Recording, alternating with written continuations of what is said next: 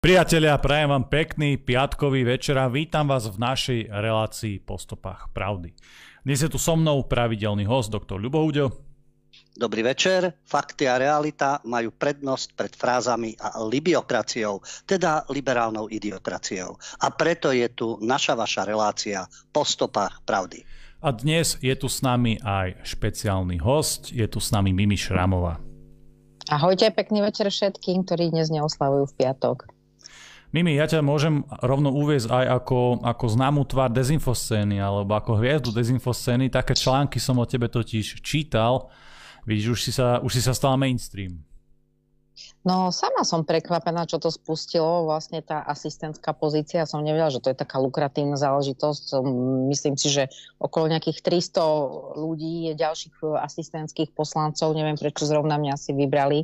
No tak život prináša rôzne situácie tak máš dobré čísla sledovanosti na rôznych kanáloch a zrejme ťa sledujú aj títo, uh, títo kolegovia, alebo ako to mám povedať, uh, novinári z denníka a tak ďalej, pretože sa o tebe naozaj vyjadroval kdekto, či už Monika Todová, Zuzana Kovačič Hanzolová, alebo ten, ten taký chlapec pobludený uh, Adel Grahman, alebo nejak tak sa myslím volá.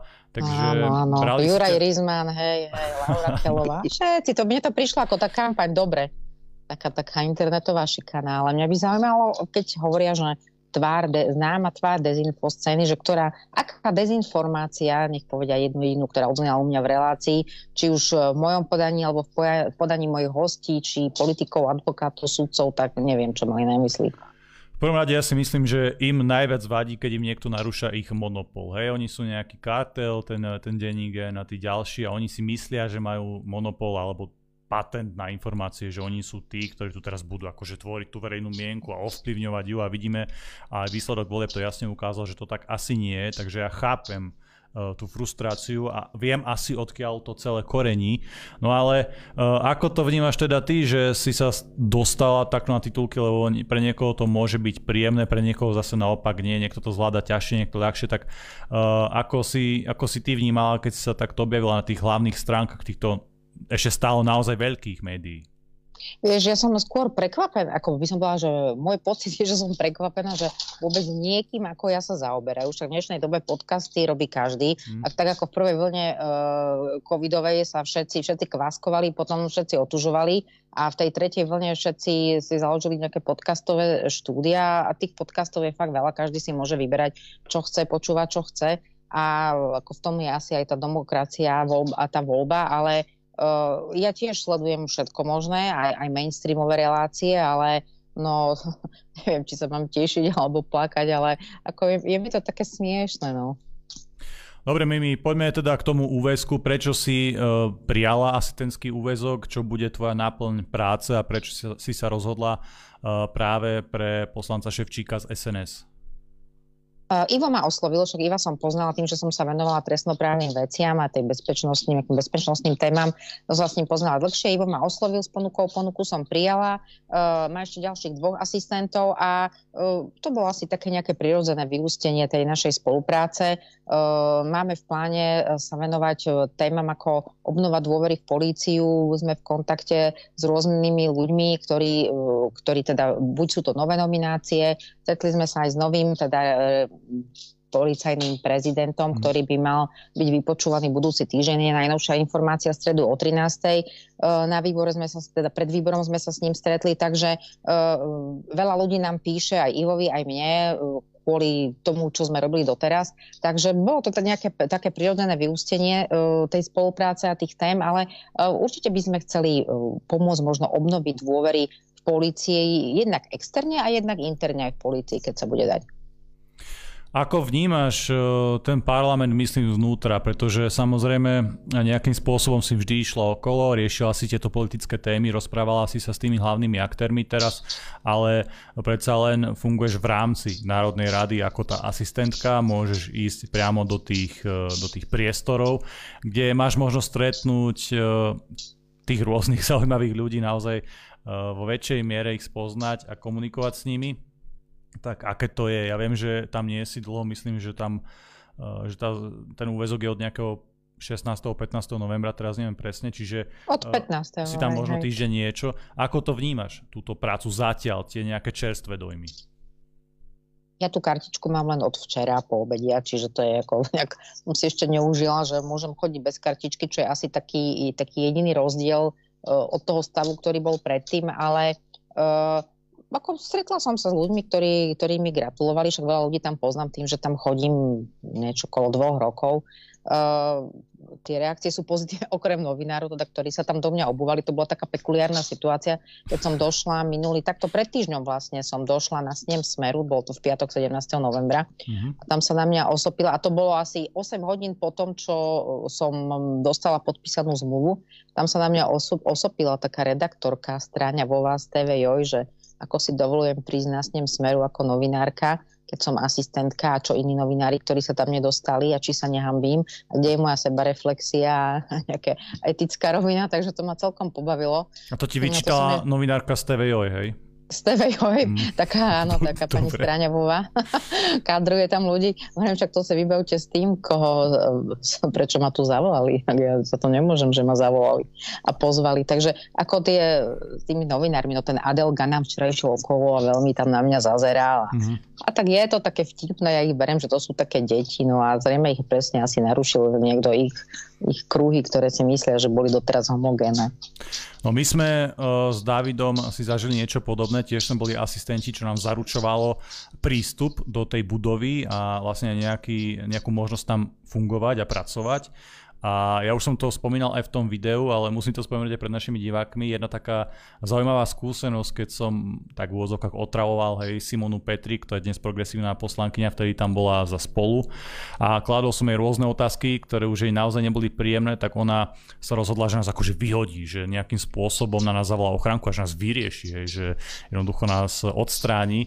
Ale potom jej ochránkári slušne vysvetlili, že to urobiť nemôže a že my ako asistenti ten prístup tam jednoducho máme máme garantovaný, akože v rámci nejakého nášho pracovného úvesku. Takže pani Simona Petrík mala smolu a my sme tam takto mohli byť. Takže aj toto ti vlastne zaručuje ten asistentský úvezok, čo je samozrejme výhoda, pretože vieš, eh, vtedy to bolo trošku ešte možno horšie, to zloženie Národnej rady nebolo úplne také, eh, ako to povedať, možno komunikatívne smerom k tým alternatívnym médiám, dnes je tá situácia iná, ale aj tak môžeš tam natrafiť na rôzne prekážky a práve to, že máš ten asistentský úvezok, ti zaručuje uh, nejaké predsa len uh, možnosti tej práce. Ja ti niečo poviem, pozri sa. Uh, ja nemám v pláne náňať tam politikov s mikrofónom, čo ako tí moji respondenti myslím si, že ma mhm. poznajú za ten čas, že uh, vždy to bola férová spolupráca, to musí byť komunikácia založená na vôli komunikovať z obidvoch strán, aspoň aj to tak vnímam. Ale stala sa taká situácia minulý týždeň, že ten Adel Ganam naháňal Iva Ševčíka z Markízy, to som ešte nebola jeho asistentka oficiálne a ja som to natočila, ako ho naháňal cez celú chodbu a vyjadrite sa, vyjadrite sa za stranu a toto a toto a ja s vami nebudem budem komunikovať, vyjadrite sa. A išiel a kamera na neho a cez celú chodbu hore schopná, tak aj som to natočila. A potom, keď mi niekto poslal ten status toho Adela Ganama, tak tam on to tam rozoberal, že ako som si ja vôbec dovolila ho naháňať a natočiť ho po chodbe parlamentu. Ale keď si pamätáte, to isté sa dialo, keď eh, Monika Todova na, natočila eh, Katku Sálaju od Roberta Fica pred x rokmi, to bolo ešte cez kornu, mali rúška v Poluse v nakupnom centre, tuším to bolo. A, a potom zase, keď, e, ktorá teda s ňou nechcela komunikovať a potom, keď ten Martin Daňo tam e, nejak sa dopytoval záležitosti Moniky Todovej v Tatrách a keď tam bola spolu s Pamelou Záleskou, tak jej to nebolo moc príjemné. Tak ja som nepochopila, čo tomu Adelovi Ganovi nebolo príjemné. Okrem toho mi v tom statuse začal vykať. No, nepamätám si, že by som si s ním potýkala. Pamätám si jednu mhm. tlačovú konferenciu, kde som sa mu pozdravila, tak na mňa zagánil, že, že čo som, kto som. A však je odo mňa nejakých 20 rokov mladší, ale a on tam, že milá Mimi, tak ty si okolo žurnalistiky ani len nešla. Čiže bol, bol, bol proste drsný cez internet. Hej, hej. To poznáme. Dobre, ako, to, ako vnímaš vlastne uh, to, čo som už naznačil, ten nejaký pomyselný monopol tých mainstreamových médií, vieš, dobre, koho myslím, teda Denní Gen, Aktuality a tých ďalších, na, tie, na to informačné spektrum. Myslíš si, že, že už sa to na dobro rúca, pretože vidíme aj výsledky tých rôznych prieskumov, kde oni končia naozaj v rebríčkoch dôveryhodnosti na asi posledných priečkach alebo na veľmi nízkych priečkach. Myslíš si, že sa to už zlomilo a že tí ľudia Slováci sa jednoducho aj tým politickým rôznym zápasom naučili používať rôzne zdroje, teda že si to porovnávajú s mainstreamom, s alternatívou, s ďalšími zdrojmi, s námi, s tebou a tak ďalej? Uh, pozri sa, rebríčky dôveryhodnosti je jedna vec a druhá vec sú tie clickbaity a uh, vlastne tie rebríčky alebo tá viralita, ktorú oni majú, ktorá im zabezpečuje ďalej reklamu, inzerciu a tak ďalej. To sú tie veci, ktoré my nemáme. Aj keď si vezmeš títo novinári, ktorí sa tam domy obúvali, majú stabilný plat, ich denníky alebo tie mediálne domy žijú aj z inzercie a ešte k tomu po tretie si zamykajú články a čitateľ si za to musí platiť. Ja môj kanál som založila z plezír Víru. To, že to má za rok 10 miliónov e, videní a 30 tisíc followerov, teším sa zrejme aj dopyt po tých informáciách, ale ja s nimi nesúťažím. Ja mám, moja úloha je vyvažovať tie informácie a ponúkať priestor hosťom, ktorí sa nedostanú. Dnes som robila, nedostanú do toho mainstreamu. Dnes som robila rozhovor s Martinom Rýbarom, advokátom, ktorý mi povedal, že sedemkrát písal Zuzane Kovačič-Hanzelovej, že jej chcel poskytnúť iný názor a samozrejme, že nikdy mu neodpovedala. Čiže e, dostanú priestor ľudia, ktorí sa do mainstreamu nedostanú. Ja na tom nevidím nič zle, však ja s tým, ja, mňa by v živote nenapadlo súťaži s nejakým mainstreamom alebo s týmito médiami. Keď som si porovnala, keď mi písal ten chlapík z Aktualit, však oni majú nejakých 85 tisíc uh, alebo 85 miliónov videní a 100 tisíc followerov za neviem 7 rokov. Uh, ja mám 10 miliónov videní a 30 tisíc followerov, čiže keď si to násobíš, ako, asi je to dobre, keď to tých ľudí zaujíma, ako ja vychádzam len z toho, takže no a to chcem povedať, že ten monopol uh, ja viem z interných informácií, že im dosť klesá viralita a dosť toho majú problém možno aj komerčný. Mimi, aké máš uh, možno plány do najbližšej budúcnosti, s ktorými by si sa mohla alebo vedela aj s nami podeliť nejaké ďalšie zaujímavé rozhovory? Áno, ako som spomínala teda aj v spolupráci s Ivom, teda budem sa, budem sa, teda, budem sa venovať ďalej manipuláciám trestných konania, samozrejme rozhovory s politikmi, pokiaľ budú mať záujem, ale uh, aj tým manipuláciám trestných konaniach a však uh, tých, jak by som povedala, tých policajných príslušníkov, ktorí boli obeťami uh, bývalého Igora Matovičovho režimu a tých eh, svojich čulilovských kolegov je viacej, takže rada by som sa venovala aj prípadu po prípadu ľuďom, ktorí už majú rozhodnutia nezakon, eh, o nezákonných stíhaniach, sú tam rozhodnutia ústavného súdu. Takže takto postupne by som to rada približovala divakom. Dobre, Mimi, som veľmi rád, že si sa dnes uh, s nami spojila a že si to uh, aj u nás mohla nejakým spôsobom vysvetliť alebo dovysvetliť, že uh, čo bude náplň tvojho asistentského úväzku a prečo si sa preto rozhodla. Takže ja ti za to veľmi pekne ďakujem a maj sa pekne. A ja vám ďakujem, držím vám palce, rada som vás videla, počula, pozdravujem vašich divákov poslucháčov, nech s vami vydržia, nech sa presúvajú z jednej platformy na druhú, lebo každá takáto alternatívna možnosť je dôležitá a potrebná. Ďakujeme ti, maj sa. Ahojte, pekný večer, Ahoj. víkend, papa. Dobre priatelia, ja vás vítam eh, späť po prestávke. Je tu so mnou ešte stále Lubo. Lubo, tak čo hovoríš na tú novú situáciu, čo má Mimi a hlavne na to, ako zareagovali naši milí priatelia z tých najväčších mediálnych domov? No, Mimi urobila jednu zásadnú chybu a tou chybou je, že je asistentkou poslanca, ktorý je za nesprávnu stranu. Teda vybrala si poslanca SNS. Myslím to tak, že keby slúžila PS alebo nejakému poslancovi z PS, Javrova spol a tak ďalej, myslím si, že títo prestitúti by neštekali. Tuto, keď zazneli tie mená, Hanzelová samozrejme, Todová, aktuality a tak Hanam a podobne, um, veď títo ľudia sú tak stranícky, oni nemusia byť ani asistentami ktorejkoľvek strany. Veď z ich um, novinárskej, keď hovoria, že okolo žurnalistiky nešiel niekto a podobne, z ich činnosti prestitútov, lebo to nemôžno nazvať žurnalistika, priam bučí, že sú fanatikmi PS z každej ich reportáže, z vyjadrenia a tak ďalej.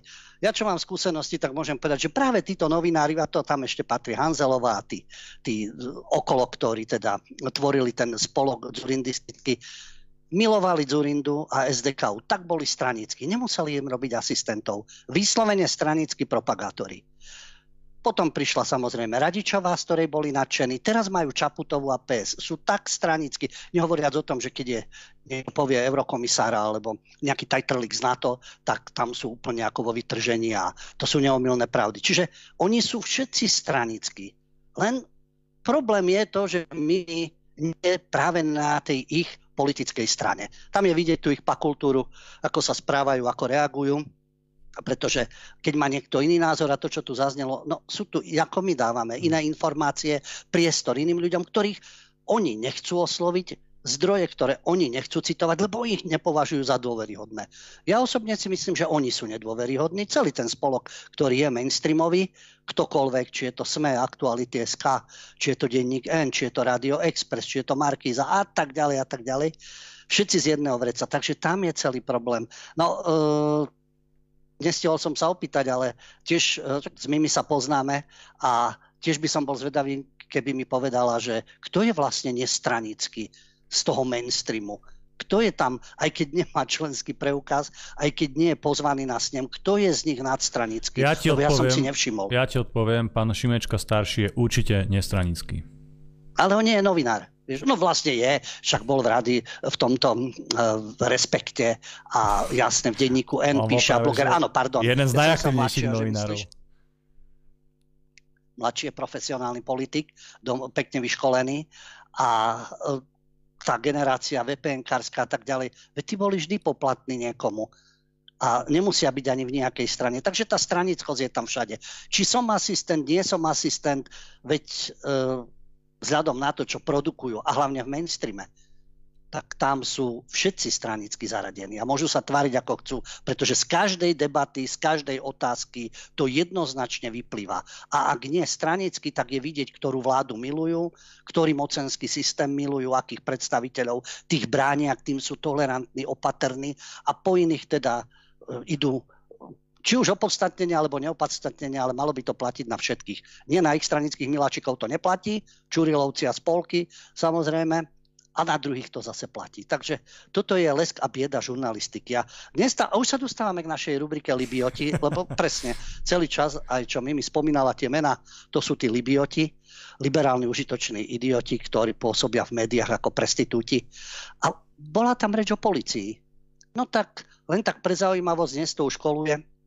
Ak to nie je pravda, nech to láskavo vyvrátia uh, tieto, uh, tieto slušné médiá, David Puchovský, admin stránky polície, však stránka hoaxy a podvody, permanentne propagácia očkovania, permanentne propagácia multikulty, permanentne propagácia LGBTI, lebo on je coming out, ako my Slováci vravievame. Všetci to vedeli, ale on sa teraz na Prajde priznal. No a tento človek bral mesačne 3700 eur a odmeny, samozrejme, a niektoré mesiace to bola aj odmena 1600 eur. Uh, mohli by si povedať tzv. slušní ľudia, Hanzelové a spol. To je, čo to je závis? Nie, to nie je závis, to je konštatovanie. Za tie peniaze, no tým, že patrí do LGBTI, tak jasné, že máte tendencie, ale to je jeho vec obhajovať určitú politiku, ale prečo to má byť v rámci ministerstva vnútra a policie? Môže mať svoj blog, svoj podcast, môže vysielať z teplárne alebo čo, ale takéto peniaze od daňových platcov pretože medzi daňovými platcami nie sú len príslušníci LGBTI a voliči PS. Takže títo ľudia, pozrite sa, ako sú štedro. Tam budú vyčítať, čo Mimi berie za asistentský plat, lebo to tam v aktualitách vo veľkom rozoberali, spomínali. Ale tento výkvet, aké peniaze berie a ďalší títo Čurilovci a tak ďalej, aký, no nehovoriac o tom, také Hanzelové, Kovačič a tak ďalej, veď tí ľudia nevedia, čo je reálny život. Nevedia, čo to sú normálne sociálne a ekonomické problémy. Ja aj to vedia len tí dezoláti, lebo sú neschopní, sklamaní životom. A oni šikovní, lebo slúžia režimu. Takých šikovných je všade na svete plno. Tí, ktorí slúžia režimu, systému, sú pekne platení. No a potom je otázka, že oni slúžia z presvedčenia, lebo sú fakt progresívni, sú takí idealisti, chcú tú zjednotenú Európu pod vedením eurokomisárov a jedného európskeho centra. Alebo preto, že to je tak pekne platené, keby mali iné názory, tak potom nemajú ten životný štandard. To je väčšiná tá otázka. Ja verím, že niektorí sú aj fanaticky presvedčení, Určite. A zároveň teda sú za to pekne platení. Ale to bolo v každom režime. Aj v totalitnom, ktoré oni kritizujú, takisto tí ľudia verili v systém a zároveň boli pekne platení. A to je ten istý prípad. Ja Takže doplním, to je ten libiotizmus. Iba doplním, lebo ten, ten Puchovský, o ktorom si vravel, ktorý mal e, podľa všetkého, podľa tých informácií, ktoré sú na internete veľmi pekné odmeny z daní nás všetkých za, za takú naozaj ne, neuveriteľ, až neuveriteľnú činnosť, ktorú vyvíjal na tých stránkach. Tak on je tiež z hodou okolností, keď sme sa bavili o tých asistentoch, uh, asistent bývalého prezidenta Áno. Spišiaka, dnes uh, progresívneho poslanca, ktorý inak neviem, či si to zachytil, ale uh, on dal tak, tak hlupý a tak protislovenský výrok, že keby sme robili rubriku protislovenských výrokov, tak toto by bolo určite v prvých top 5 najviac protislovenských výrokov, lebo on vrával na nejakej diskusii, myslím, že to bol v Dunajskej strede, že Slovensko, teda druhá Slovenská republika vznikla ako zločinecká organizácia. Chápeš, proste, ja som to dával na svoj Facebook. Bolo to dávnejšieho dáta a oni to zdôvodňujú, títo prestitúti. On myslel tie mafiánske skupiny, pápajovci a tieto veci, ktoré riešil. Ale to sa dá všelijako vysvetliť. Ale vidieť, veď preto je v PS aký on má vzťah k Slovensku. Oni tam majú v názve Slovensko, ja to vždy spomínam, to nemá nič so Slovenskom spoločné. Oni sú PS, poskokovia Sionov, progresívni súdruhovia, perverzní súdruhovia, alebo IQ plus a tak ďalej, LGBT IQ plus a podveci tomu podobné a myslia si o sebe, že sú tí lepší ľudia a tak ďalej. Takže áno, tam asistentstvo nie je problém. Prečo nám médiá nenapísali, koľko bude brať Puchovský ako asistent? alebo teda uh, ďalšie také záležitosti, ktoré vyčítajú, on je aký nestranný. To, čo som hovoril, veď je to PSK a pracoval na policii. No však ale veď vždy, aká je vláda, taká, také sú potom dosadené postavy v bezpečnostnom aparate a všetko je to stranické.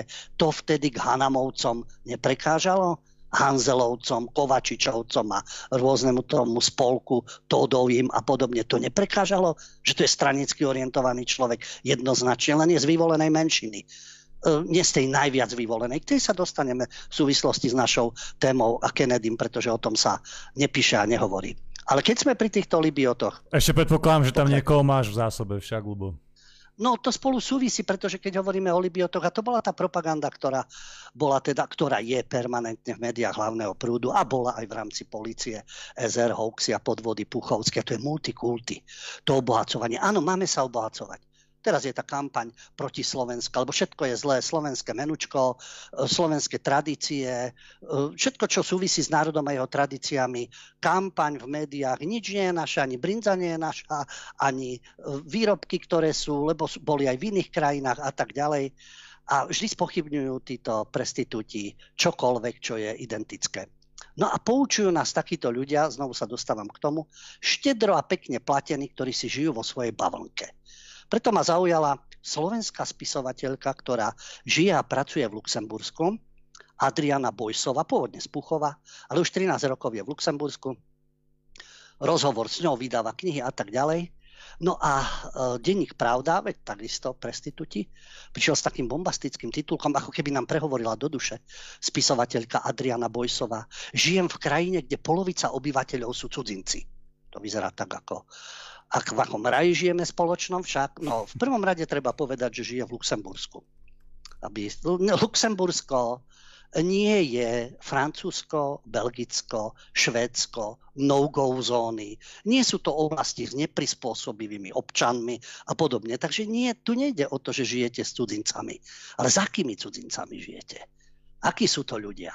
Čo presadzujú? Ako sa správajú? E, len tak na okraj treba povedať, že táto táto spisovateľka Adriana Bojsova v Luxembursku, v Európskej komisii zabezpečuje vydávanie odborných publikácií. No, takže zdroj tu je, že tak akú inú propagandu bude šíriť v rámci toho, že Európska komisia eh, jej takéto veci umožňuje. Takže nám krásne vysvetľuje v rozhovore a spolu s nejakou tou redaktorkou, ktorá, ktorá ju spovedá, že ako žije na ulici, kde v každom dome býva niekto inej národnosti.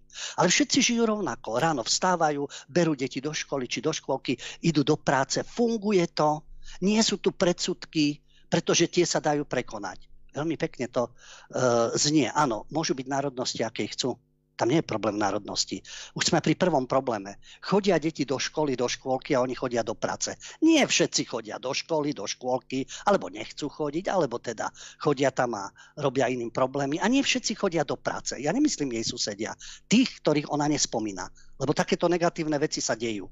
Ako hovorím, je to určitý typ migrantov, ktorí prichádzajú z Európy, e, do Európy prichádzajú zo Severnej Afriky, z Blízkeho východu, Strednej Ázie a podobne, alebo určité neprispôsobivé etnika, ktoré veľmi do práce, veľmi do školy, ako si ale na vine je väčšinové obyvateľstvo.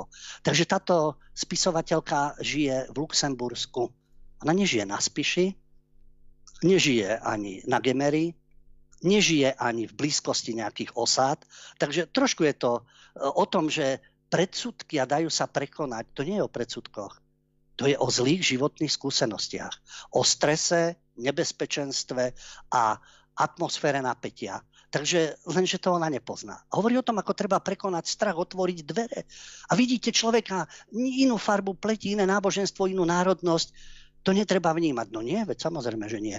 No ale keď vám niekto začne vnúcovať svoje náboženstvo, svoj spôsob života a otvoriť, neviem, či by mala otvorené dvere, keby spo, bývala v tých spomínaných štvrtiach v západnej Európe, alebo niekde v Spojených štátoch, v takej dobrej štvrti, v dobrej úvodzovkách, myslím, ktorá je multikulty, ale také ani nie lebo tie etnika držia v rámci svojich komunít, či sú to Hispánci, či sú to Aziati, či sú to Afroameričania, teda Černosi. Neviem, či by tam mala otvorené dvere.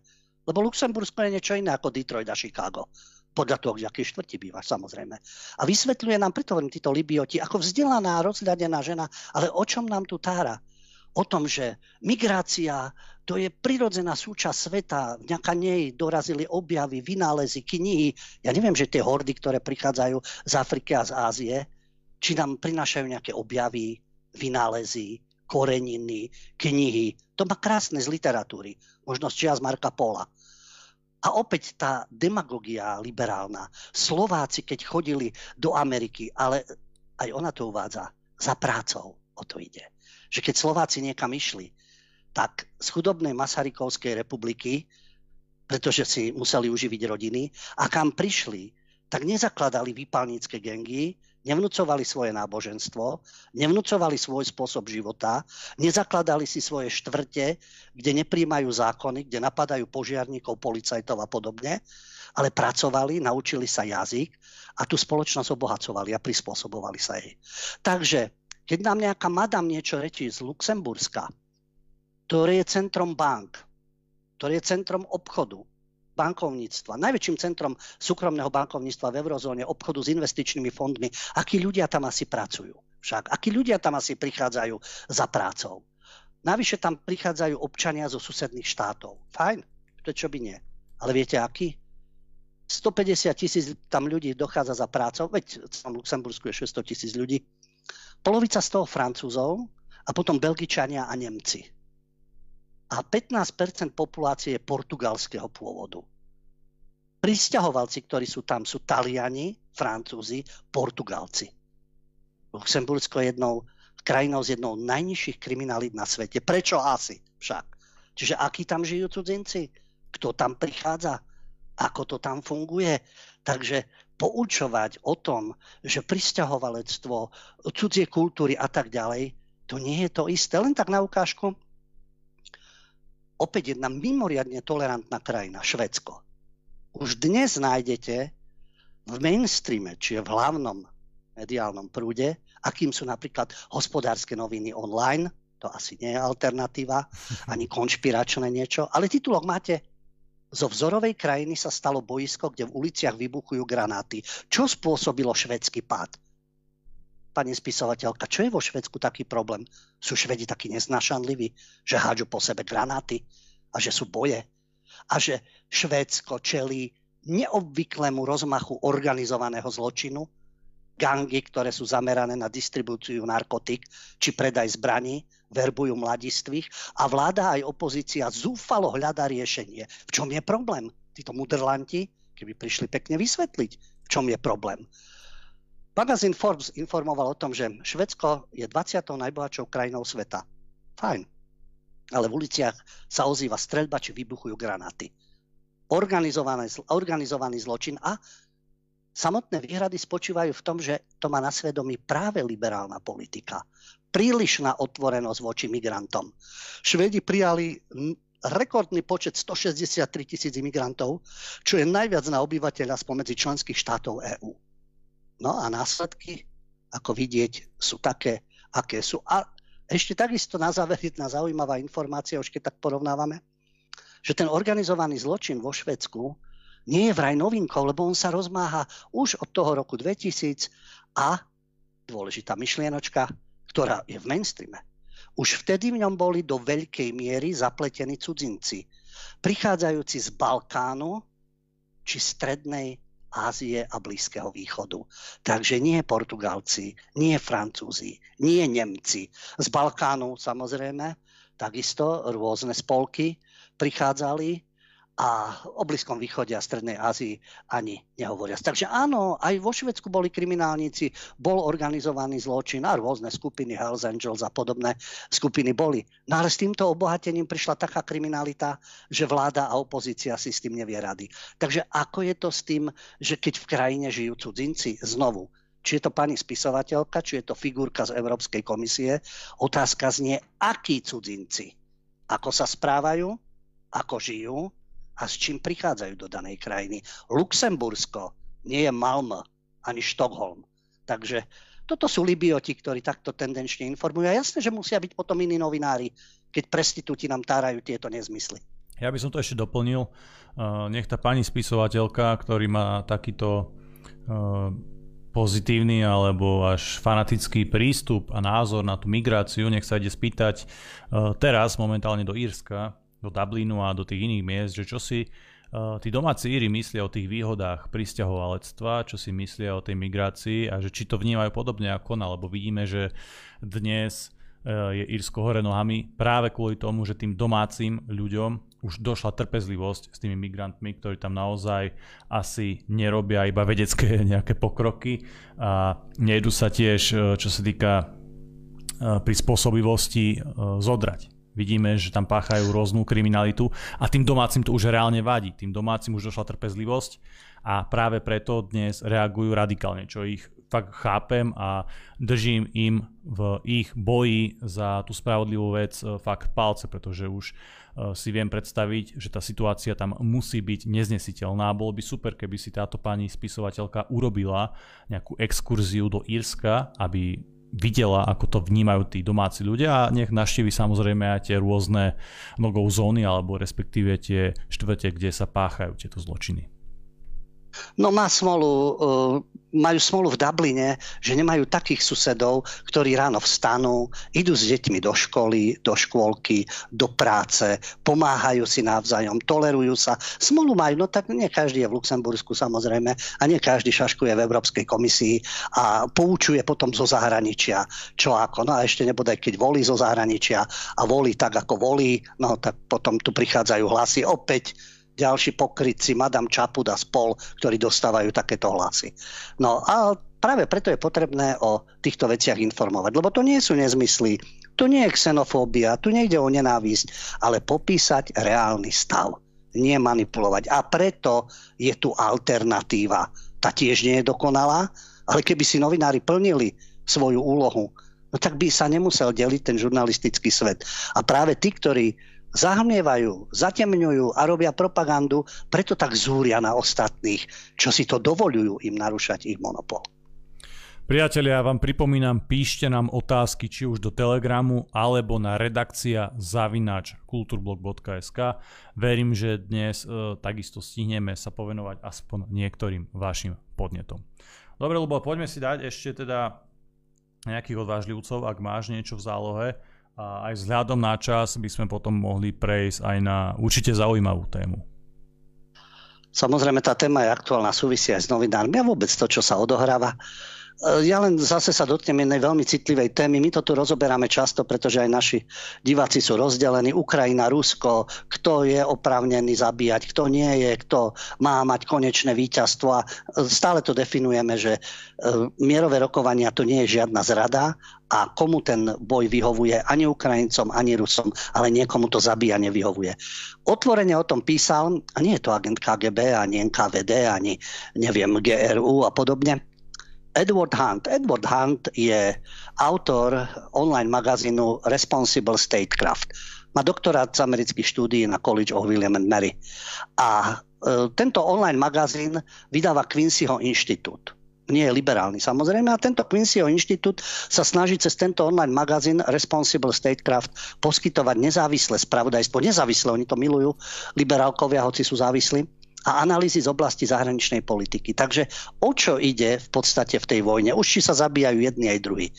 Z pohľadu Ameriky. A tento autor píše, Edward Hunt, Ministerstvo zahraničných vecí USA chce kontrolovať Čierne more cez Ukrajinu. Americké vedenie vidí ozbrojený konflikt na Ukrajine ako dobrú príležitosť na dosiahnutie geopolitických cieľov v Čiernom mori, ktoré spája Rusko s východnou Európou a Blízkym východom a je bohaté na uhľovodíkové ložiska. Takže áno, na jednej strane počúvame Rusko imperium rozširuje sa, vedú vojny, chcú ovládať všetko. A na druhej strane, a kto proti nim bojuje? Kto proti nim bojuje? Spojené štáty, Pentagon, ktorí túžia po Čiernom mori, ale oni sú ďaleko od Čierneho mora. Dostaneme sa ku Kennedymu. Len vošli Rusi do Karibského mora a už bol, bol pomaly jadrový konflikt. Autor článku ďalej uvádza, že Spojené štáty sa už celé 10 ročia snažia využiť akúkoľvek geopolitickú príležitosť v tomto regióne. Napríklad hovorca amerického ministerstva zahraničných vecí James O'Brien v prejave pred senátnym výborom označil ozbrojený konflikt na Ukrajine za veľmi dobrý obchod pre Spojené štáty s odkazom, že hlavné náklady nesú Ukrajinci a vlastne oni vedú tie bojové akcie. A pre USA je to dobrá príležitosť, aby dosiahli svoje geopolitické ciele, ktoré sú ako on to nazval, hovorca ministerstva zahraničných vecí, ktoré sú neuveriteľne vzrušujúce geopolitické ciele. No a senátori, ktorí sa zhromaždili na tom zasadnutí, podporili O'Brienova stanovisko a zhodli sa, že Čierne more je regiónom obrovského geopolitického významu. Takže aj preto to sa vedú vojny. Dobre priatelia, Lubo, nejdeme, nejdeme teraz s prestávkou, pretože musíme ísť... Nie, aby rovno, sme to stihli. Aj, aby sme to stihli na tú tému. Ja ešte iba raz pripomeniem redakcia zavinačkulturblog.sk. Samozrejme pripomínam vám aj náš Telegram. Vidíte, YouTube nás blokuje neustále, nám hádžete polena pod nohy, my sa však nezdávame, ale samozrejme potrebujeme aj vašu pomoc a vašu podporu. Najlepšie bude, keď nás budete sledovať na našom webe www.kulturblog.sk, samozrejme aj na našom Telegrame.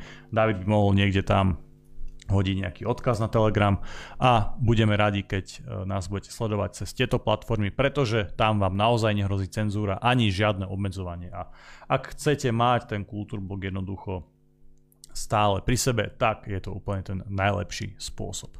Lebo poďme na tú hlavnú tému, máme nejaké výročie atentátu na Kennedyho, ty už si ho tu spomínal aj v súvislosti s tou karibskou krízou a tak ďalej a tak ďalej. E, poďme teda na to, skúsme si to nejakým spôsobom pripomenúť.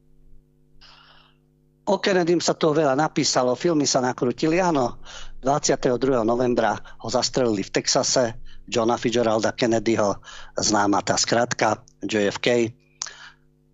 Vždy sa v súvislosti s Kennedym spomína a Marilyn Monroe, a aféry, a tá strelba, a Lee Harvey Oswald. Kto to asi urobil? Oficiálna verzia, ktorej nikto, ne, no nikto, ktorej veria zase poslušne v rámci systému. Ale ja by som chcel upozorniť na dve veci, ktoré sa nespomínajú a dnes sme spomínali novinárov, a to sa týka novinárov, pretože John Fitzgerald Kennedy mal veľmi zaujímavý prejav, stále aktuálny, v 1961 pred asociáciou vydavateľov novín v hoteli Waldorf Astoria v New Yorku.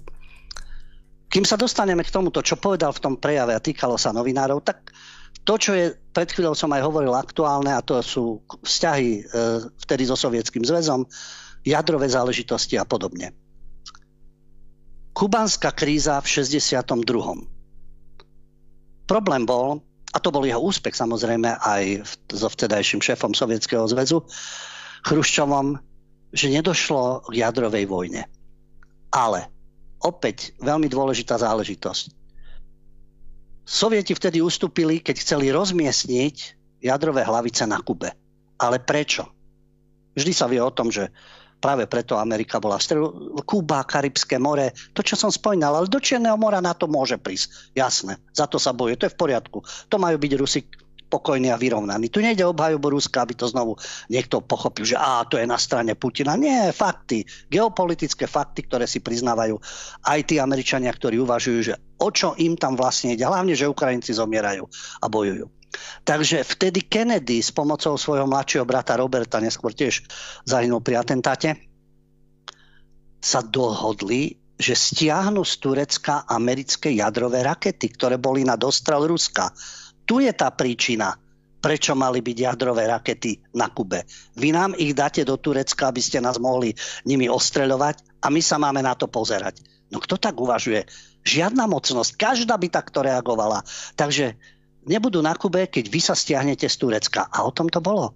Takže toto je prvotná príčina. To treba spomínať, že v Turecku boli americké jadrové rakety, ktoré boli na dostrel Ruska. A navyše Kennedy súhlasil vtedy, že nenapadne Kubu. To bolo niečo za niečo. Preto našťastie nedošlo v 62. k jadrovej vojne.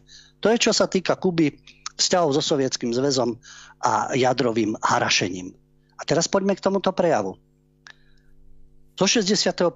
Kennedy, keď hovoril teda pred asociáciou vydavateľov novín, keď povedal, že teraz stojíme tvárou v tvár spoločnému nebezpečenstvu.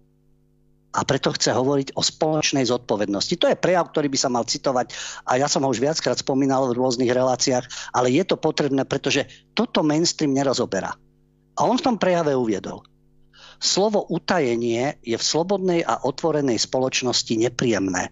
A my ako občania sa z podstaty aj historicky staviame proti tajným spolkom, tajným prisahám a tajným rokovaniam.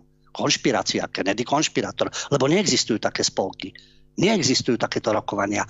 Dnes si povieme o trilaterálnej komisii, ktorá bola v Prahe teraz. Ale pokračujem ďalej v tom prejave.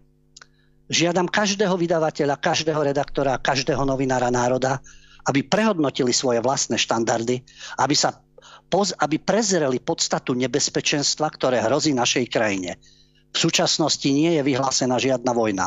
A hoci môže prebiehať neľutosný boj, nemusí byť nikdy vyhlásená tradičným spôsobom.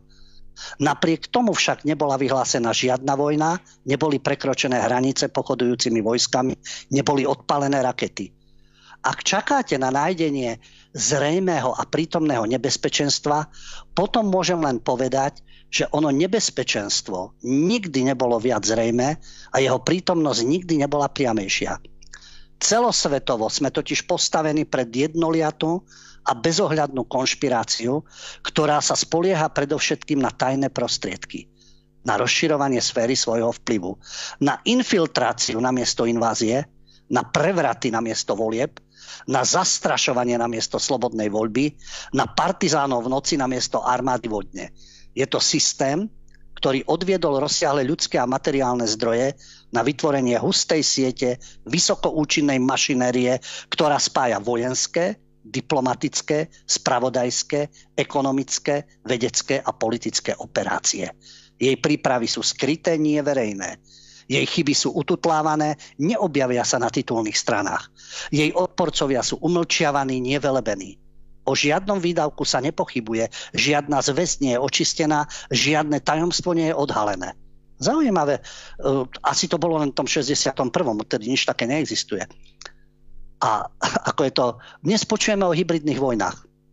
Ale počujeme, že hybridné vojny to pripravujú len Rusi, nikto iný. A Číňania. Nie, že by nepripravovali svoje záležitosti. Tak ako tí druhí, ktorí sa snažia ovládnuť celý ten priestor od Čierneho mora až po Čínske more. Takže keď Kennedy tu hovorí o tom, to nevidíte na titulkách novín, to nemusí byť priamy útok. To sú iné metódy. Človeku napadnú rôzne farebné revolúcie, manipulácie, neoficiálna moc v pozadí, dobre financované spolky a podobne. No a na záver hovorí Kennedy v tom prejave. A našou povinnosťou je informovať a varovať americký národ. Uistiť sa, že majú k dispozícii všetky fakty, ktoré potrebujú a že im aj rozumie nebezpečenstvám a výhliadkam. Nežiadam vaše noviny o podporu vlády, ale žiadam vás o pomoc v obrovskej úlohe informovať a upozorňovať americký ľud. Pretože mám kompletnú dôveru v odhodlanie našich občanov, pokiaľ sú plne informovaní. Nechcel by som potlačať diskusie. Ja ich vítam. Bez debaty, bez kritiky nemôže žiadna vláda ani krajina uspieť a žiadna republika prežiť. Toľko Kennedy v 61. A keď si to aplikujeme na súčasnosť, áno, tá dôvera k ľuďom, plná informovanosť. Ale mainstream neinformuje to, čo mu vyhovuje.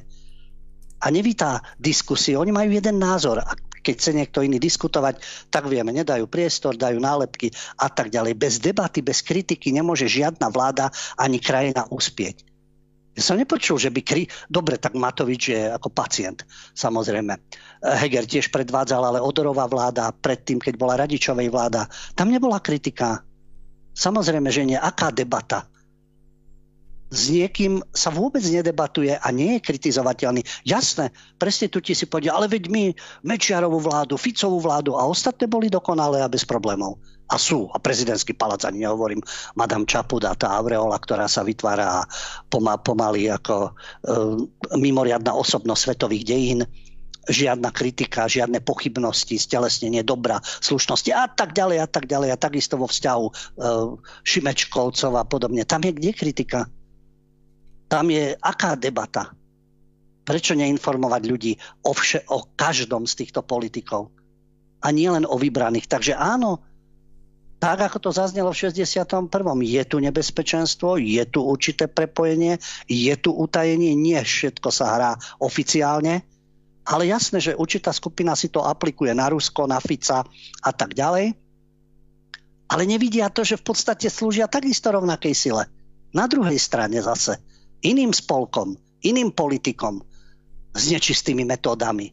Lipšic nedotknutelný, to vieme, samozrejme. Čurilovci úžasní. Mikulec, Hamran a tak ďalej. Tam je to bez chyb. Tam je to dokonalé. Kauza Lučansky a tak ďalej. Zneužívanie teplárne, zneužívanie Kuciaka a tak ďalej na ich propagandu, na ich ideológiu. To je to nebezpečenstvo, ako informujú ľudí. A to médiá nespomínajú. Kennedyho v súvislosti. Tento prejav by mali citovať a hľadať, kto je, kto je tým organizátorom v pozadí. Čo je to, to, to nebezpečenstvo? Kto sa infiltruje? Kto manipuluje?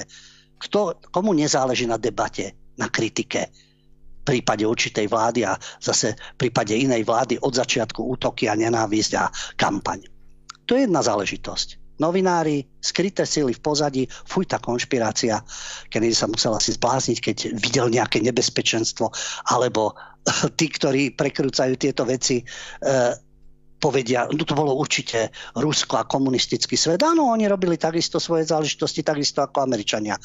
Ale ako vidno, Kennedy sa dokázal dohodnúť, aj pokiaľ išlo o Kubu, o Turecko, pokiaľ išlo o jadrové zbranie. Ale s kým sa nedokázal dohodnúť? A to sa už vôbec nepíše. Ale to sú jeho vzťahy so sionistickou lobby.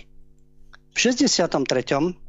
v máji, ešte pred novembrom, pred odstránením Kennedyho, Výbor pre zahraničné vzťahy Senátu Spojených štátov vyšetroval tajné operácie zahraničných agentov na americkej pôde a zameral sa na organizáciu American Zionist Council a Jewish Agency for Israel.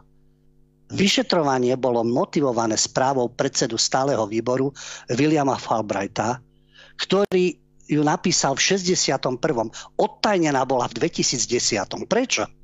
V 61. napísaná odtajnená v 2010. Čo sa dozvieme však o nejakých 40-50 rokov.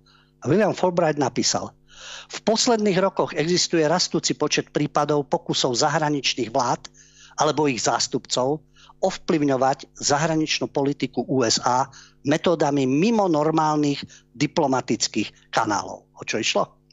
Vyšetrovací výbor Senátu odhalil akciu prania peňazí, pri ktorej Jewish Agency, neoddeliteľná organizácia štátu Izrael, posielala milióny dolárov americkému sionistickému výboru, najväčšej izraelskej lobby v USA.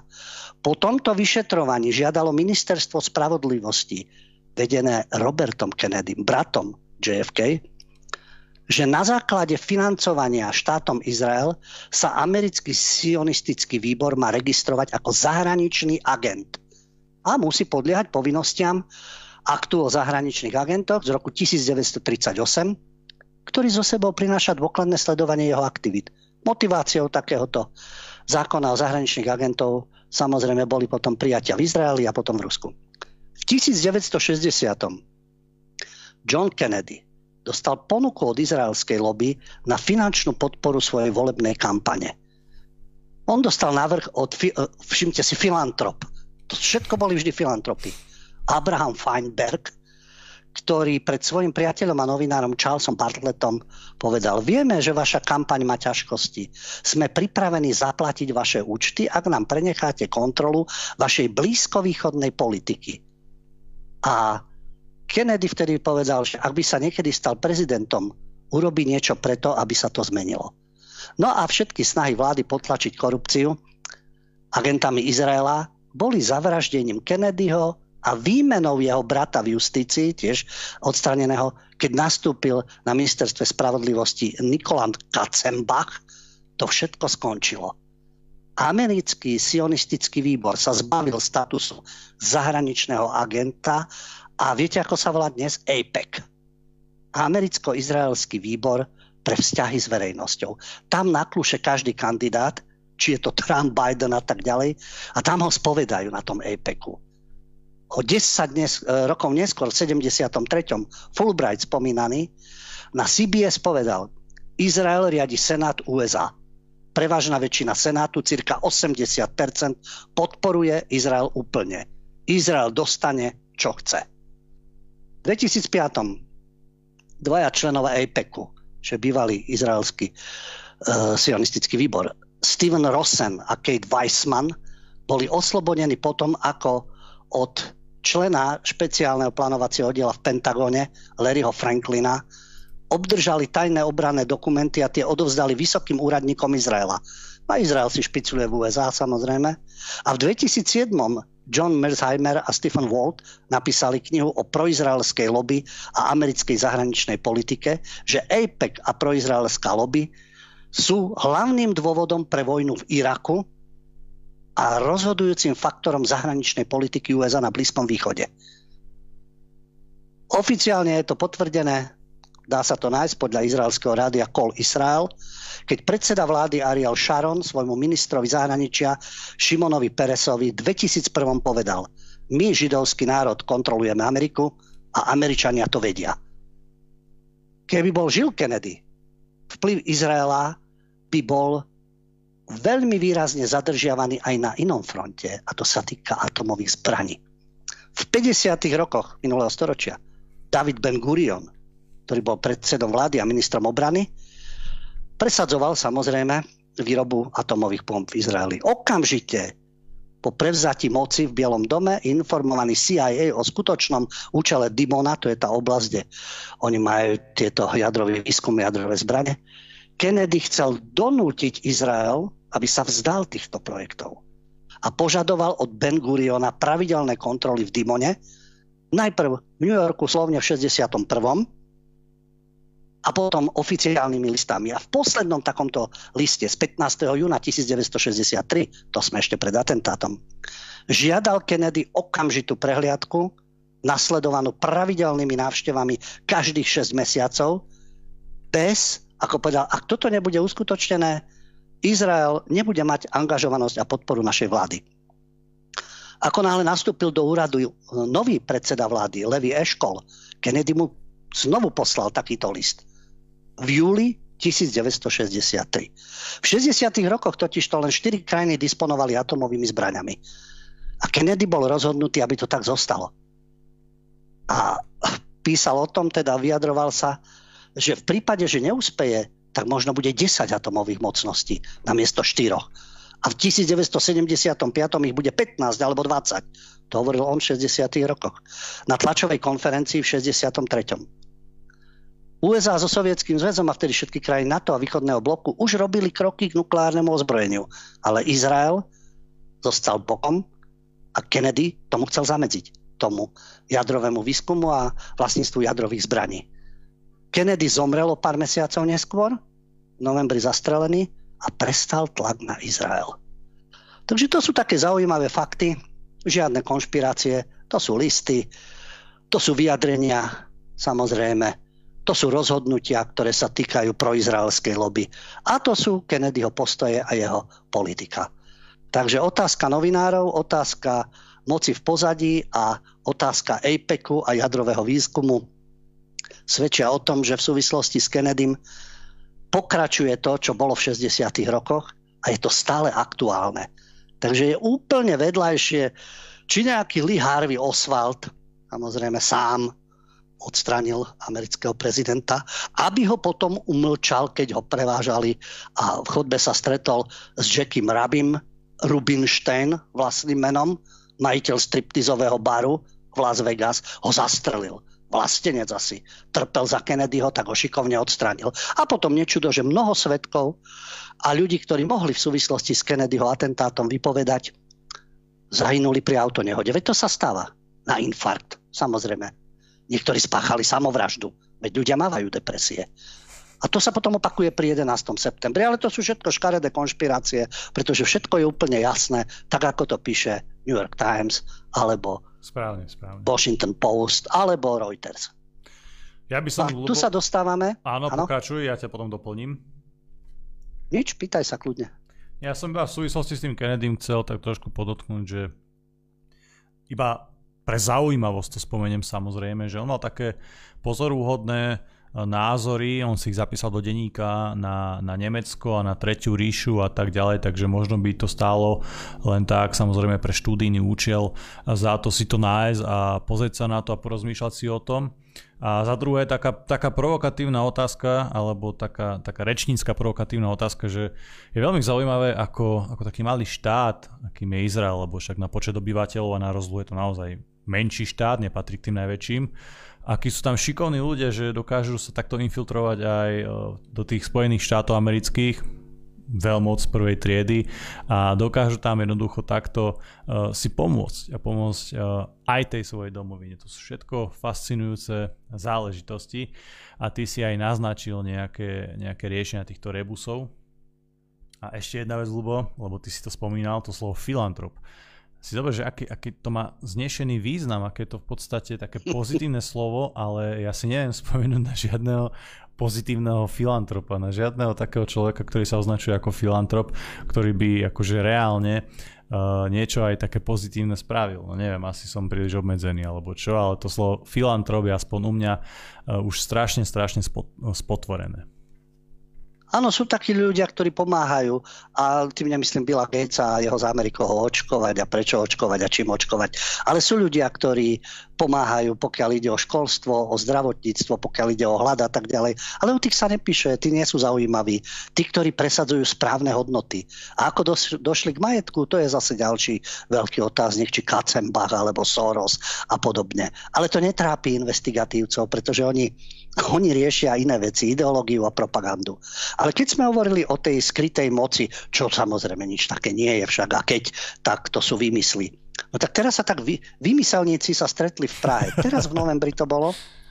Títo vymyselníci sa zišli na konferencii, kde prišli svetoví štátnici, diplomati, biznismeni. Program akcie nebol dostupný a nedal sa získať ani kompletný zoznam hostí.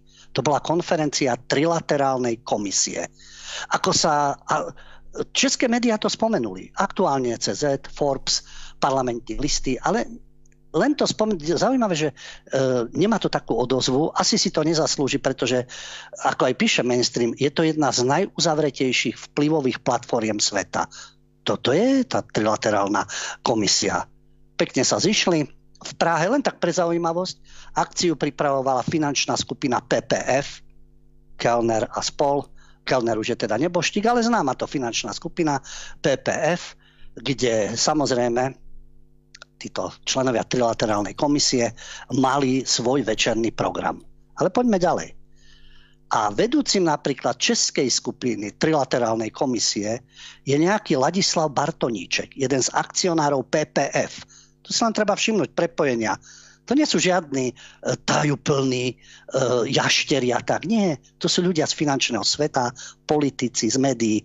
No a PPF je vlastne generálnym sponzorom tohto európskeho stretnutia, tejto komisie, ktorá sa konala samozrejme e, tentokrát v Prahe. A čo je však zaujímavé, trvalo to víkend, celý víkend, Oficiálne sú to prednášky, diskusie a semináre. A nechýba napríklad na takejto akcii, na pozvanie prišiel na gala večeru prezident Pavel, alias agent Pávek. Na diálku, pretože bol v Afrike, poslal videozdravicu premiér Peter Fiala. Na akciu prišiel námestník ministra zahraničných vecí Eduard Hulicius. Zaujímavé, že aký, aký záujem. Na tej akcii bol generálny tajomník NATO Stoltenberg. Z ďalších takých estonská premiérka, ďalej z českej sféry opäť. Poradca pre národnú bezpečnosť Tomáš Pojar a bol tam aj bývalý guvernér Českej národnej banky Zdenek Tuma, finančné skupiny, NATO, guvernéri. Len tak sa rozprávajú, samozrejme, však ako ináč. Ďalší zase bývalý prezident e, hospodárskej komory Vladimír Dlouhý, riaditeľka českej pobočky firmy Google, nechýbala Tatiana Lemoň. No, len tak pre zaujímavosť, trilaterálna komisia vznikla v roku 1973 a založili ju ešte nebol prezidentom, len guvernérom štátu Georgia, Jimmy Carter, ale finančník David Rockefeller a poradca amerických prezidentov Zbigniew Bžežinsky. Zmyslom tej komisie, preto neviete program, neviete, kto každý sa tam zúčastnil, je fórum, kde sa vymenujú informácie medzi USA, Európou a Áziou. Nie Čínou. Ázia sa myslí Japonsko. Tam sa len vymieňajú názory a posudzuje sa svetová ekonomika, usporiadanie medzinárodných ekonomických vzťahov. Len si tak tárajú títo páni samozrejme. Tú trilaterálnu komisiu tvorí 400 ľudí, medzi nimi najvplyvnejší diplomati, napríklad Henry Kissinger, bývalý švedský premiér Carl Bildt, šéf e, komentárov amerického denníka Washington Post Michael Duffy, asi ako píše však, Najväčší manažer japonského výrobcu destilátov Takeshi Ninima, no tak treba aj tých, ktorí sú v chlaste, ale ako je prepojená tá, tá sféra aj hospodárska, zasadanie komisie sú uzavreté a nie sú ani výstupy pre médiá. Inak tá komisia potom predkladá také svoje návrhy a riešenia celosvetových problémov. Bola naposledy v Prahe v 2002. Tam rečnil vtedy Václav Havel. A ďalší taký spolok je Bilderberg, ktorý už je teda demaskovaný. Roky to bola konšpirácia, potom už aj médiá písali, kto tam chodí, takisto takýto spolok biznismenov, politikov, významných bývalých premiérov a kandidátov na rôzne funkcie. Ale trilaterálna komisia bola založená, lebo Bilderberg oficiálne podporoval dialog medzi Európou a Amerikou. Podpora dialogu. E, pekne to znie, jednoducho. Na niečom sa dohodneme a budete skackať celej Európe tak, ako sa my, tunajší elitári v rámci Spojených štátov, ktorí takisto kašľú na svoje obyvateľstvo, dohodneme. Takže to bol dialog. Ale potrebovali ešte Japonsko do toho. No a David Rockefeller, ktorý bol okrem iného aj členom vojenskej rozviedky, si povedal, že bude trilaterálna komisia a tam bude Európa, Amerika a Japonsko. Tie materiály komisie, ktoré sa pripravujú, sú zamerané na vývoj zahraničnej politiky, na národné bezpečnostné stratégie. A sú tam ľudia, pokiaľ ide o Európu, ktorí sa usilujú o európske zjednotenie. No centralizácia, jedna vláda, samozrejme, celý kontinent pod kontrolou. No a teraz sa riešili e, aktuálne veci. Vojna na Ukrajine, európska energetická bezpečnosť, zelená politika, digitálna ekonomika, otázky Číny a podobne. Jasné, dokonca aj aktuálne CZ, čo je hlavný teda uh, hlavný mediálny prúd, len skonštatovali, že pri konferencii štátnikov, diplomatov a biznismenov sa nepočíta s výstupmi pre médiá, verejný nie je ani presný program a zoznam hostí. Takže páni len tak prídu, pohovoria si o svetových záležitostiach, čo by ste niečo takéto hrozné tom hľadali. Samozrejme, že nič také dôležité a nič mimoriadne. Oni sa len zaoberajú problémami a nemá to vplyv na politiku vlád alebo dajme tomu Európskej únie a podobne.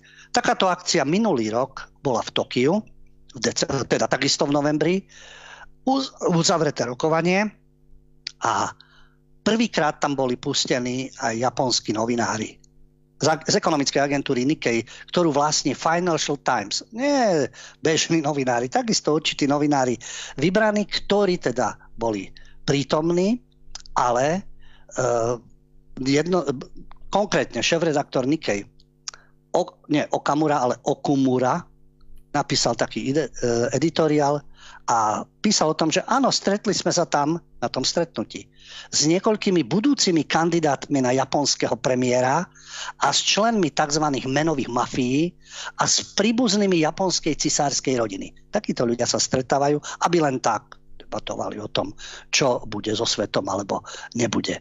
No, e, samozrejme, že boli tam pustení No, spomínajú sa, tam boli ľudia ako americký minister zahraničných vecí, poradca pre národnú bezpečnosť, dánska premiérka, indický minister zahraničných vecí, samozrejme. A tí novinári z Nikkei tam boli len pod podmienkou, že nebudú menovať žiadneho z účastníkov a prednášané názory budú prezentované anonymne. Takže toto sú informácie napríklad o takomto spolku Trilaterálna komisia, ktorý sa zaoberá aktuálnymi výzvami celosvetových celosvetového diania, ekonomického, politického, vojenského. A môžeme si myslieť, že to je len tak nezáväzne.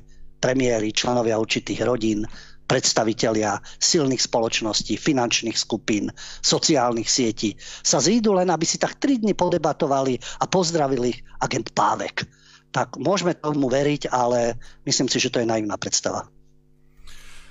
Priatelia, do otázok nám prišlo upozornenie na jednu akciu a vlastne by som vám dal avizo aj ja veľmi rád, pretože tej akcie, o ktorej budem teraz hovoriť, uh, sa zúčastním aj ja a bude tam samozrejme aj Ľubo Huďo, takže nás tam môžete vidieť. Uh, bude to prednáška doktora Petra Hampla, to je český sociológ, predpokladám, že ho asi poznáte, milí priatelia, on má názory dosť také by som povedal, že nekorektné, čo sa týka migrácie a islámu. Prednáška má názov Islámska migrácia ako záležitosť triedného konfliktu. Bude to 2. decembra o 16. hodine v Plaveckom Mikuláši, teda v západnom Slovensku. Je tam nejaká kapacita 80 ľudí, ešte raz opakujem, Plavecký Mikuláš, 2. december, budem tam ja. Mal by tam uh, si byť aj ty, Lubo? Hovorím správne? Máš to v pláne? Malo by to tak byť, áno. Dobre. Nesľubujem dopredu, lebo nechcem jasné, 100% jasné. slúbiť, ale ako rátam s tým. Takže je to sobota. Uh, milí priatelia, uh, môže to byť naozaj zaujímavá prednáška, ja sa na to teším. Uh, budem rád, keď urobím s pánom Hamplom nejaký rozhovor, ale určite, určite, keď ste tam niekde z okolia, zo západného Slovenska, alebo pokojne aj z, zo Sniny, Môže to byť zaujímavý program, takže ešte raz 2. december, Plavecký Mikuláš, sobota o 16. Petr Hampel, islamská migrácia ako záležitosť triedného konfliktu. Dobre, Lubo, máš ešte niečo na srdci? To by bolo, myslím, všetko, čo dnes malo zaznieť, lebo tieto informácie sú na zamyslenie. Aspoň si myslím osobne. O tom by mali byť diskusie, o tom by sa malo hovoriť. Ako nie tváriť sa, že to neexistuje, alebo priniesť len takú základnú informáciu. To, že sa dozvieme, že sa zišli, že boli, že oficiálne si niečo povedali, ale aké sú výstupy, o čom konkrétne rozprávali, ako sa to v, plak, v praxi potom uplatní, to, čo oni sa dohodli, potom si môžeme pozrieť na jednotlivých udalostiach alebo tých, ktorí sa dostanú k moci, pretože ono to súvisí, to, čo hovoril už aj Kennedy manipulácia volieb, voľbami sa dostávať do určitých pozícií, presne to, čo zažil na vlastnej koži. My vás podporíme finančne. Aj o tom to je. Áno, voľby sú slobodné, vy prídete, rozhodujete sa, ale niekto má obrovskú kampaň, niekto má financie na to, aby cez média, dnes už sociálne siete ovplyvňoval, pretláčal určitých kandidátov a žiaľ Bohu, voliči sú, akí, akí sú. No a dostanú sa takí ľudia práve do tých pozícií, ktorým sú záujmy daného štátu, väčšinového obyvateľstva úplne ukradnuté, len akurát majú pekné frázy a idú v tom, čo trilateralisti, Bilderberg a rôzne iné spolky v pozadí, čo si naplánovali pre osud ľudstva. Lubo, otázka odo mňa, ako žije tvoj Facebook? Lebo chcem aj upozorniť našich divákov. Ľuba nájdete aj na Facebooku, Ľubomír Huďo, tam je tam Ľubo pridáva obsah pravidelne, dáva tam aj rôzne príspevky, rôzne reakcie, takže ak vás zaujíma uh, ľubov pohľad na svet a nechce sa vám čakať iba na našu reláciu po stopách pravdy, respektíve na mediálny wrestling, tak určite sledujte Ľuba aj na Facebooku. Ale mi skús povedať, že uh, ako, ako žiješ na Facebooku? Žijem na Facebooku, že to sleduje momentálne 2460 ľudí. Či je to veľa alebo málo, to nie moja motivácia ako mať teraz samé lajky a maximálnu sledovanosť a oddaných fanošikov a podobne. Ide o to informovať sa navzájom. Ja tam pravidelne uvádzam, keď majú byť relácie, ale rôzne postrehy, ktoré sa týkajú domácej politiky, zahraničnej politiky. Viem, že dlhé úvahy e, ľudia veľmi nemusia, takže väčšinou je to buď nejaký, nejaká vhodná fotografia k tomu, zo pár informácií, aby to bolo stručné k veci. No a snažím sa o to, aby to bolo politicky nekorektné. Ani sa nemusím snažiť. Jednoducho to, čo sa deje okolo nás, keď človek sleduje, či doma, či v zahraničí, tak e, nemôže byť k tomu korektný, lebo je to manipulácia, zavádzanie. No a ten hlavný titul tam mám Slovensko bez cenzúry. Takže môžeme sa otvorene informovať, čo považuje kto za dôležité, pretože to nie sú perverzity, to nie je exibícia, ako poznáme z rôznych tých celebrít, alebo mudrovanie ala Šimečka a vysvetľovanie, ako sú všetci obmedzení a nechápu, nechápu ten znešený odkaz novembra a tú budúcnosť európsku a podobne, ale naopak, ja si myslím, že ku všetkému, tak ako som aj dnes citoval Kennedyho, kritický, kritická debata, lebo toho sa nemôžeme bať. Či je to vláda, či sú to médiá, či sú to udalosti, môžeme otvorene a kriticky debatovať o čomkoľvek bez toho, aby boli určité skupiny nedotknutelné, určité skupiny vyvolené, aby sa vyťahovali paragrafy, aby sa hovorilo o histórii a historických jednotlivých obdobiach len účelovo a ostatné veci boli buď prenasledované trestne alebo znemožnené, aby sa ľudia vyjadrovali. Takže Slovensko bez cenzúry. Dobre priatelia, vám veľmi pekne ďakujem za vašu podporu a samozrejme za vašu pozornosť. Náš čas sme už dnes naplnili, takže dnes tu so mnou bol Ľubo Huďo. Ďakujem všetkým za pozornosť, vám chlapci za spoluprácu, želám príjemný víkend. Medzi tým si sme v komunikácii na facebookovej stránke a potom relácia piatok. Dovidenia, do počutia. Priatelia, cvičte, športujte, vzdelávajte sa, študujte, posúvajte sa ďalej, to je tá práva alternatíva. Myslíte ale samostatne, myslíte kriticky a nenechajte myslieť za seba ostatných, overujte si mainstream, overujte si alternatívu a samozrejme aj nás v Kultúrblogu, keďže si naozaj nemyslíme, že máme patent na rozum alebo patent na pravdu. Prajem vám dobrú noc.